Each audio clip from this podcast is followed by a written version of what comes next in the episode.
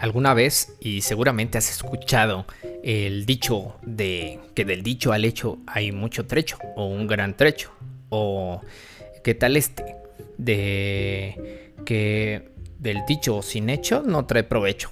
Bueno, seguramente sabes qué significa, ¿no?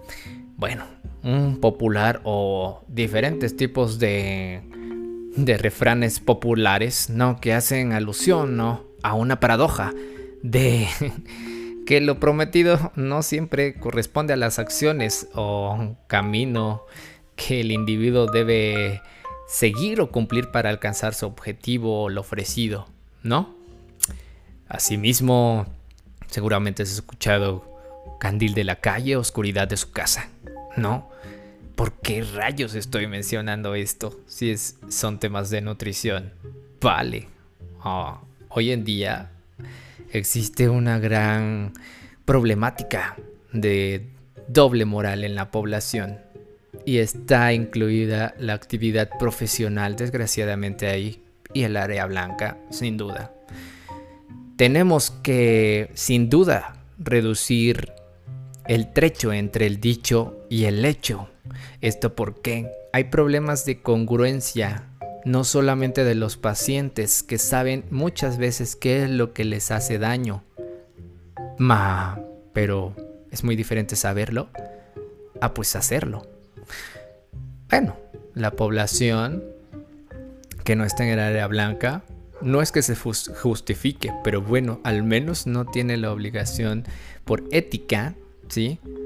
De cumplir con la coherencia en su profesión. Se supone que si nosotros estamos en el área blanca como mm, enfermeros, enfermeras, médicos, eh, nutriólogos, nutriólogas, etcétera, debemos ser coherentes y realizar acciones dentro, dentro de no solamente nuestro haber profesional, en los lugares donde desempeñamos nuestro trabajo, sino que en nuestra casa, en los lugares donde pasamos tiempo libre, etcétera, en general en todo lugar, pues debemos de tener una coherencia dentro de lo que predicamos y lo que hacemos. Evidentemente, así tiene que ser. Eh, no es una cuestión em, de moral si es una cuestión de ética. Recuerda que esto es muy distinto. La ética está relacionada con el estudio de valores morales, ¿no? Que guían el comportamiento humano de la sociedad, ¿no?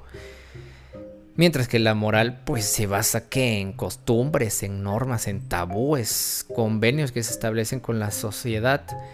Y al ser ética, ética, pues básicamente hablamos de ética profesional, ¿no? Eh, técnicamente pues lo llamaríamos deontología, ¿no?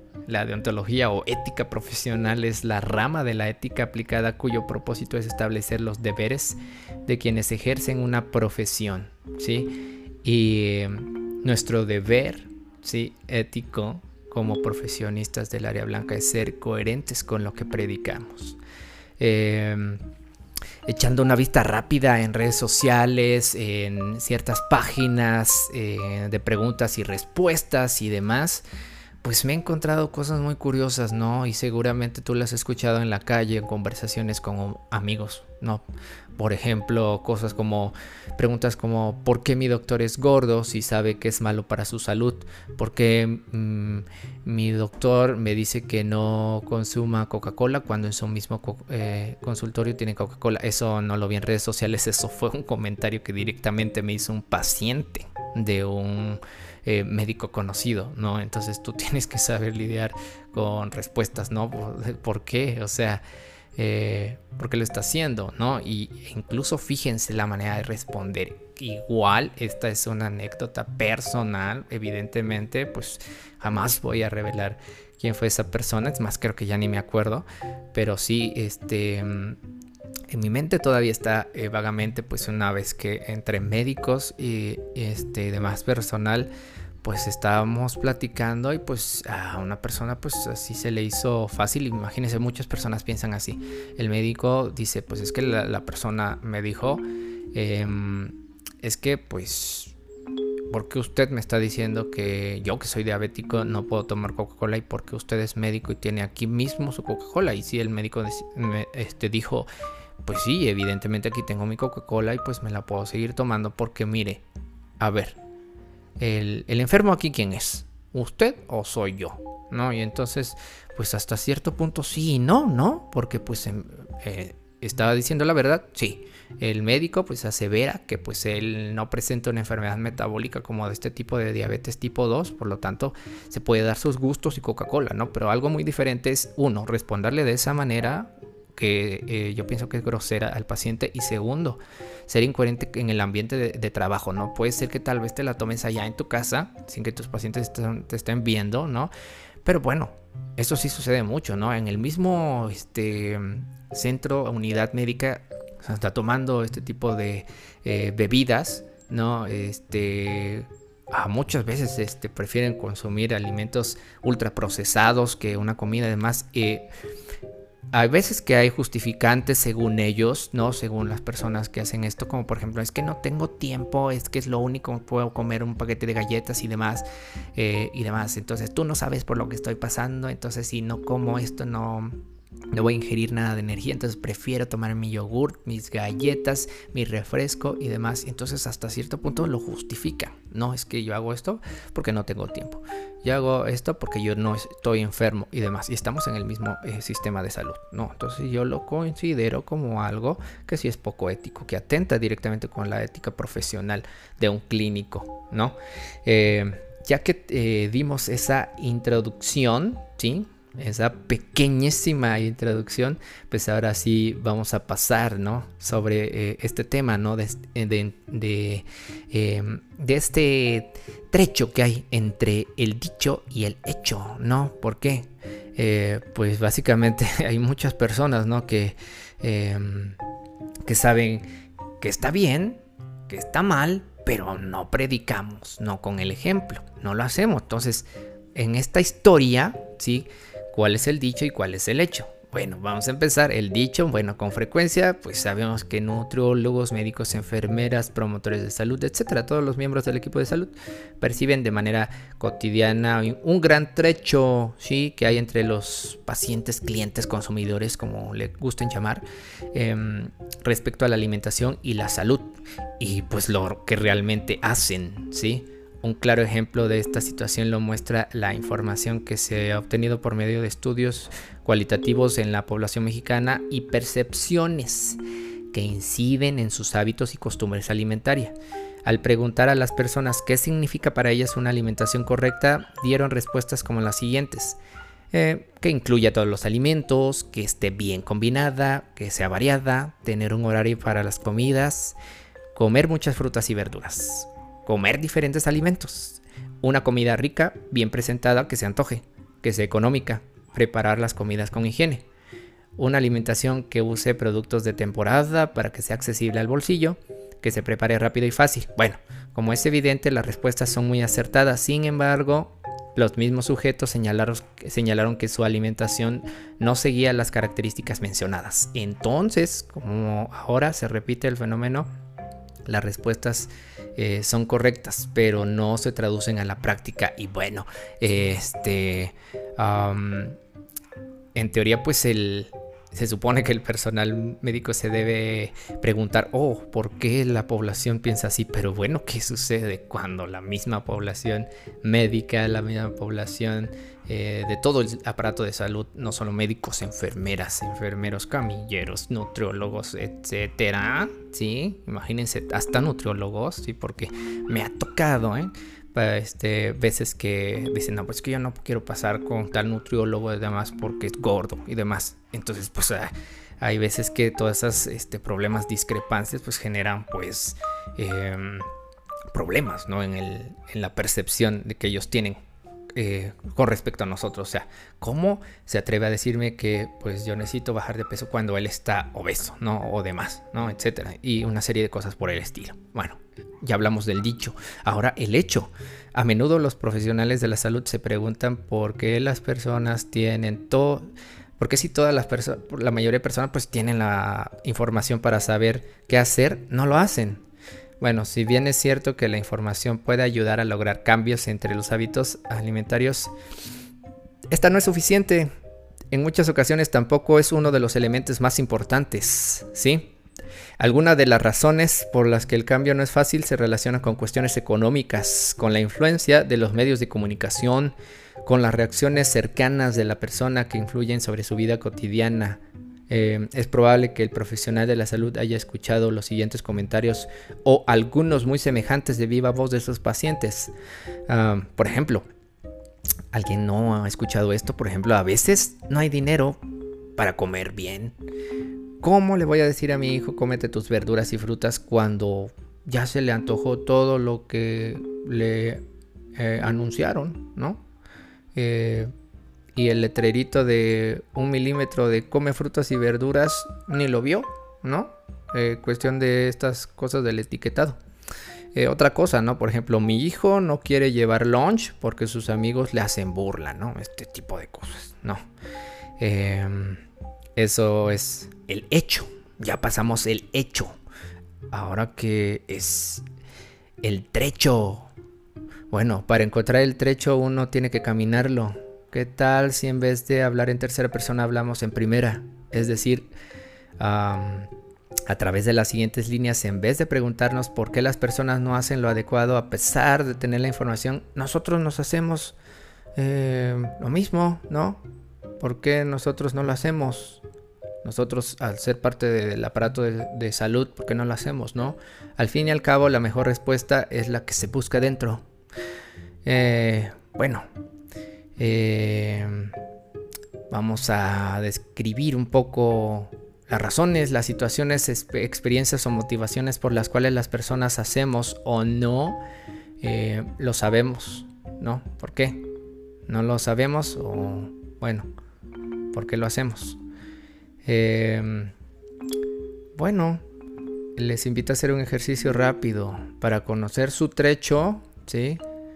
Piensa en una práctica saludable que consideres importante, pero no la hayas logrado aún. Anótala, toma tu tiempo y reflexiona, ¿sí? Después de eso, y que te sientes a leer, sí, esa cosa que, bueno, en, la práctica no lo hayas logrado o no ni siquiera lo hayas empezado a hacer y sepas que lo debes de hacer porque es importante, reflexiónalo, ¿sí? Y pregúntate lo siguiente. ¿Por qué quieres lograr esa práctica? ¿Por qué es importante para ti? ¿Qué sucedería si no lo hiciera? ¿Qué dificultades encuentras para poder cambiar? ¿No? La pregunta debe explorar los siguientes círculos sociales, las barreras ambientales o cuestiones personales como creencias, falta de ciertas habilidades, algunas actitudes, sensación de desequilibrio em, o no poder lograrlo. Motivaciones individuales o sociales que vayan en contra de lo que quieres cambiar miedos que impiden que cambies. A pesar de estas dificultades, ¿sientes que puedes lograrlo? Sí, no, ¿por qué? ¿Bajo qué circunstancias sí podrías hacerlo? Es decir, ¿cuáles son las condiciones ideales según tú y los recursos necesarios que necesitas para ese cambio? ¿Sí? Explora cuestiones personales necesarias, habilidades, actitudes, sensaciones para poder lograrlo si es momento de querer hacerlo, algunas motivaciones, etc. Explora cuestiones del contexto percibidas como necesarias. Por ejemplo, eh, ¿qué tan accesible hacer es, es hacer eso que quieres económicamente? ¿Tienes o no el apoyo de tu familia, amigo, compañeros o no? La disponibilidad de recursos necesarios, las normas sociales, entre otros, ¿no? Seguramente al responder estas preguntas, pues te vas a encontrar una que otra barrera por allí o alguna que otra que descubras que solamente eh, no lo has hecho porque te estás justificando y en realidad sí lo puedes hacer, ¿no? Em, ¿Qué más? Si necesitas algún tipo de apoyo para cambiar, ¿cuál sería o de quién? ¿Qué tendrías para modificar en ti y en tu vida personal o profesional para lograrlo? ¿Estarías dispuesto a que esto cambiara? ¿Por qué? Esta pregunta se refiere a los costos personales y a tu disposición al cambio. ¿Qué tendrías que hacer para lograrlo? A diferencia de la pregunta anterior, esta se va a referir más a acciones puntuales y concretas. ¿sí? ¿Qué tienes que hacer? ¿Sí? Ya sabes cuál es el problema, ya sabes cuáles son las barreras, qué necesitas, quién te apoya, quién no. Ahora, ¿qué tienes que hacer para lograrlo? Trata de pensar en pasos o lo primero que tendrías que hacer para empezar el cambio. Por ejemplo, mm, vamos a mencionar esto. El miércoles, eh, ah, ahora sí como el como el video, ¿no? Pasado, ¿no? Que ahorita que estamos en pandemia, sí, sí, aunque sea quisiéramos ir al tianguis, amá, quiero ir al tianguis a pensar cosas, ¿no? Por ejemplo, eh, imagínense, el miércoles que voy al tianguis puedo comprar fruta para la semana, pero ¿cuál fruta que dure y me guste, ¿no? Mm, el plátano me gusta, pero se pone café y no lo podría cargar en la bolsa, quizá compraría manzanas, ¿no? Etcétera, ¿no? Es un ejemplo. ¿Cómo te sientes? Sensación que produce. Respecto a eso, ¿qué tendrías que hacer? ¿Alguna vez has intentado cambiar? ¿Qué sucedió que te impidió continuar por la línea? Ya habíamos hablado algo sobre los hábitos, ya habíamos visto que para crear uno tendríamos que por lo menos pasar un mes, ¿no? Y posteriormente se va desarrollando aproximadamente entre 90 a 120 días. Si ya se puede, ¿sí? Considera hábito cuando se realiza de manera continua todos los días, ¿verdad? Eh, como puedes haber notado a lo largo de esta reflexión, las personas actuamos en consecuencia de la evaluación que hacemos sobre la situación a nuestro alrededor y nuestras capacidades.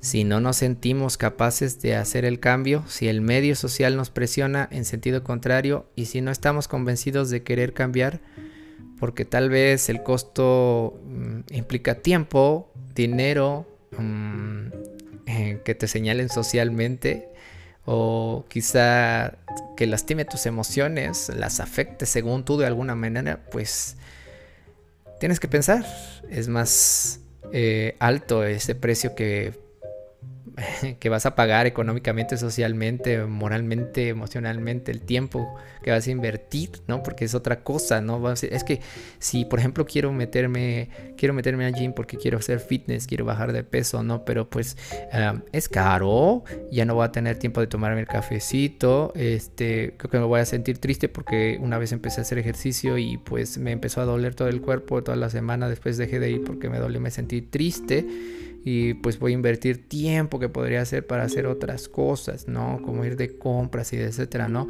O sea, tienes que hacer un equilibrio al final y ver si em, el costo-beneficio, ¿no? Y ver si vale la pena toda esa inversión por el resultado que vas a llegar a tener, ¿no? Y sobre todo si se ve reflejado en tu salud. Ve en realidad qué es lo que más te conviene, ¿no? Eh, y pues bueno, todo esto anterior que mencioné pues es muy importante para apoyar a las personas eh, y, puedan transformarse por sí mismas. Eh, no solo la intención es la que cuenta, ¿no? sino la acción, eso ya lo sabemos. Es el camino, sí, todo lo que des en todas las circunstancias, en todas las situaciones, ¿no?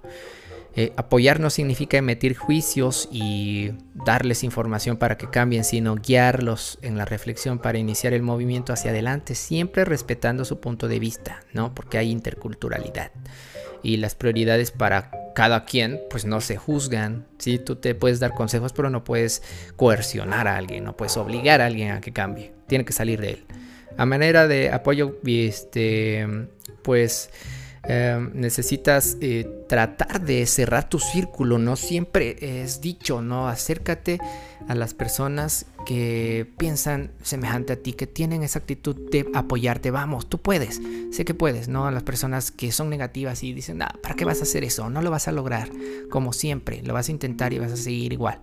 No, hay que rodearse de las personas con las que queremos estar y con las que nos desean siempre lo mejor, el que tenemos el soporte por supuesto que sí. Nosotros somos los que decidimos con quién nos juntamos, juntamos y decidimos y forjamos nuestro futuro y quiénes somos, ¿no? Por eso necesitamos reducir ese trecho entre el dicho y el hecho, ¿no? Para finalizar, eh, quisiera mencionar solamente algunas cosas del por qué si el ser humano si hace cosas que sabemos que son malas para nosotros y aún así las hacemos, ¿no? Pues bueno, Eh, de alguna otra manera, pues los, todos los seres humanos pues tenemos hábitos inadecuados, ¿no? Cosas que hacemos que sabemos que no son buenas para nosotros, pero igualmente seguimos haciéndolas, ¿no? Como, mi amor, es que ya no la vuelvo a hacer. ¿Me perdonas, chiquita? Oh sí, te perdono, y vuelves y regresas, otra vez a tu relación tóxica, ¿no? Y ya no lo ibas a hacer y regresas y así sucesivamente, ¿no? Y así con todas las cosas, ¿no? A veces tomamos esas decisiones que de alguna u otra manera van a ir en contra de nuestro bienestar, ¿sí? Como decidir estar con una pareja tóxica, sobre todo si tú eres tóxico y son dos súper tóxicos, ¿sí? Ya sea pues a largo plazo, incluso en corto plazo, pero igual las tomamos. ¿Por qué ocurre esto? Cuáles son nuestras motivaciones internas y por qué es tan difícil a veces resistirnos a estos malos hábitos. ¿Qué malos hábitos puede ser? Ya del ex no va a hablar porque pues de eso ya, ya lo saben, ¿no? Comer comida chatarra, ¿no? Ultraprocesados, poco saludable. Dejar de hacer ejercicio, ¿no? Que ni hagas ejercicio, ¿no? Es totalmente sedentario. Fumar o beber alcohol, ¿no? No sigan fumando, por favor. Ahora que ya el, SARS-CoV-2 que produce COVID-19 pues, se hizo endémico, ya se va a quedar eh, y va a formar parte de nuestro stock de enfermedades, ¿sí? Pues necesitamos pues ya que no estén tanto fumando ahí tabaco porque bueno, como saben, una complicación es, el tipo de enfisema pulmonar, ¿no? Eh, la enfermedad pulmonar obstructiva crónica, pues, y después lo hace población de riesgo, pues, sobre todo si son obesos, pacientes con diabetes, hipertensos, pues, para sufrir complicaciones por la infección de este virus, ¿no? Que los puede hacer necesitar un respirador, etcétera, ¿no? Sí, y, ni siquiera hablamos de las este, consecuencias este, en cuanto a la trombosis que está generando esta horrible enfermedad, ¿no? Bueno, este, hacemos todo este, eh, un montón de cosas que no son saludables, sabemos que son malas para nosotros, aún así las hacemos. Hay varios estudios que demuestran que eh, estas son las principales causas de muerte, ¿no? Este, mala alimentación, obviamente, vimos que en eh, las 10 causas de muerte, pues en las primeras están las enfermedades cardiovasculares, ¿no? La diabetes mellitus, la enfermedad pulmonar obstructiva crónica y diferentes tipos de cáncer, ¿no? Evidentemente, por beber alcohol, el hecho de fumar tabaco, ¿no? La falta de actividad física, aparte de considerar los problemas en articulaciones, en los huesos, por exceso de peso, ¿sí? La misma aterosclerosis por eh, desarrollo de este eh, de un ateroma y, consecuentemente angor pectoris y después un evento cardiovascular o un evento vascular cerebral, etcétera, ¿no? Todos estos hábitos son inadecuados, son negativos, ¿sí? Además que generas mucho más cortisol, te estresas, te sientes mal, etcétera. Es un círculo, ¿no? Eh, y lo malo es que todo eso se vuelve parte de nuestra cotidianidad, de nuestros hábitos, incluso siendo personal de salud. Y no puede seguir pasando, ¿no? Tenemos que saber cuáles son los componentes de un hábito, ¿no? El primer componente es un disparador o eh, un evento que lo activa en primer lugar. Muchas personas fuman tabaco, ¿no? Eh, ese es el disparador. Eh, eh, el disparador, perdón, que puede incitar a una persona a fumar es el estrés, ¿no? Es de los principales. La ansiedad. ¿Cuántas personas no conocen? No, es que me siento nervioso. Hoy sabes que la persona está fumando porque ya sabes que está estresado y se está relajando, ¿no? O estar cansados después de un largo día de trabajo, ¿no? Esto conlleva al segundo componente que es la recompensa, ¿sí? Por ejemplo, en la comida chatarra puede ser el sabor o sentirse lleno, ¿no? Este habíamos visto que a veces eh, en, un podcast anterior estaba hablando acerca de esto y mencionaba cómo a veces consumíamos este tipo de alimentos porque hay veces que lo que buscamos es este placer, ¿no? Porque muchas veces nuestra dieta es pobre de alimentos saludables que son ricos en triptófano, que es un precursor de la producción de serotonina, ¿no? Si no tenemos serotonina, pues nos sentimos deprimidos, tristes, ¿no? Entonces muchas veces buscamos esa recompensa, ¿no? Ese sabor, sentirnos mejores, por eso que muchas veces buscamos el azúcar simple y demás grasas saturadas, este, lo dejó el novio, te sientes triste, además te cortan, este, pues evidentemente muchos hombres, mujeres recurren al heladito, a las grasas saturadas y demás, ¿no? Evidentemente necesitamos evitar la tristeza de alguna forma compensándola, ¿no? Este, lo que busca el cerebro pues, es eso, comodidad, sentirse bien. Eh, o ¿qué, tal el hábito de no hacer ejercicio, ¿no? La recompensa eh, es quedarse en la cama. Uf, este, ¿para qué voy? No, si después me va a estar doliendo el cuerpo, no. Aparte, qué flojera, ¿no? Este, o es que sí va a salir a, hacer ejercicio, pero oh, ahorita está lloviendo, ¿no? Además, mejor me quedo aquí. La comodidad es lo que busca el cerebro muchas veces. Es la zona de confort, ¿no? Todo el tiempo nuestro cerebro busca estar en una zona de confort. En una burbuja, pues, donde no probemos cosas nuevas, donde no nos esforcemos, no hagamos nada diferente, no nos incomodemos, ¿no? Eh, es como practicar la ley del mínimo esfuerzo, ¿no? Los malos hábitos ayudan en eso porque le recompensan a nuestro cerebro con una dosis de dopamina. En otras palabras, es la hormona de la felicidad o del bienestar, ¿no? Recuerden eso. Eh, entonces nos sentimos cómodos con cosas que son malas, pero afortunadamente, aunque no sea fácil, hay maneras de revertir eso, ¿no?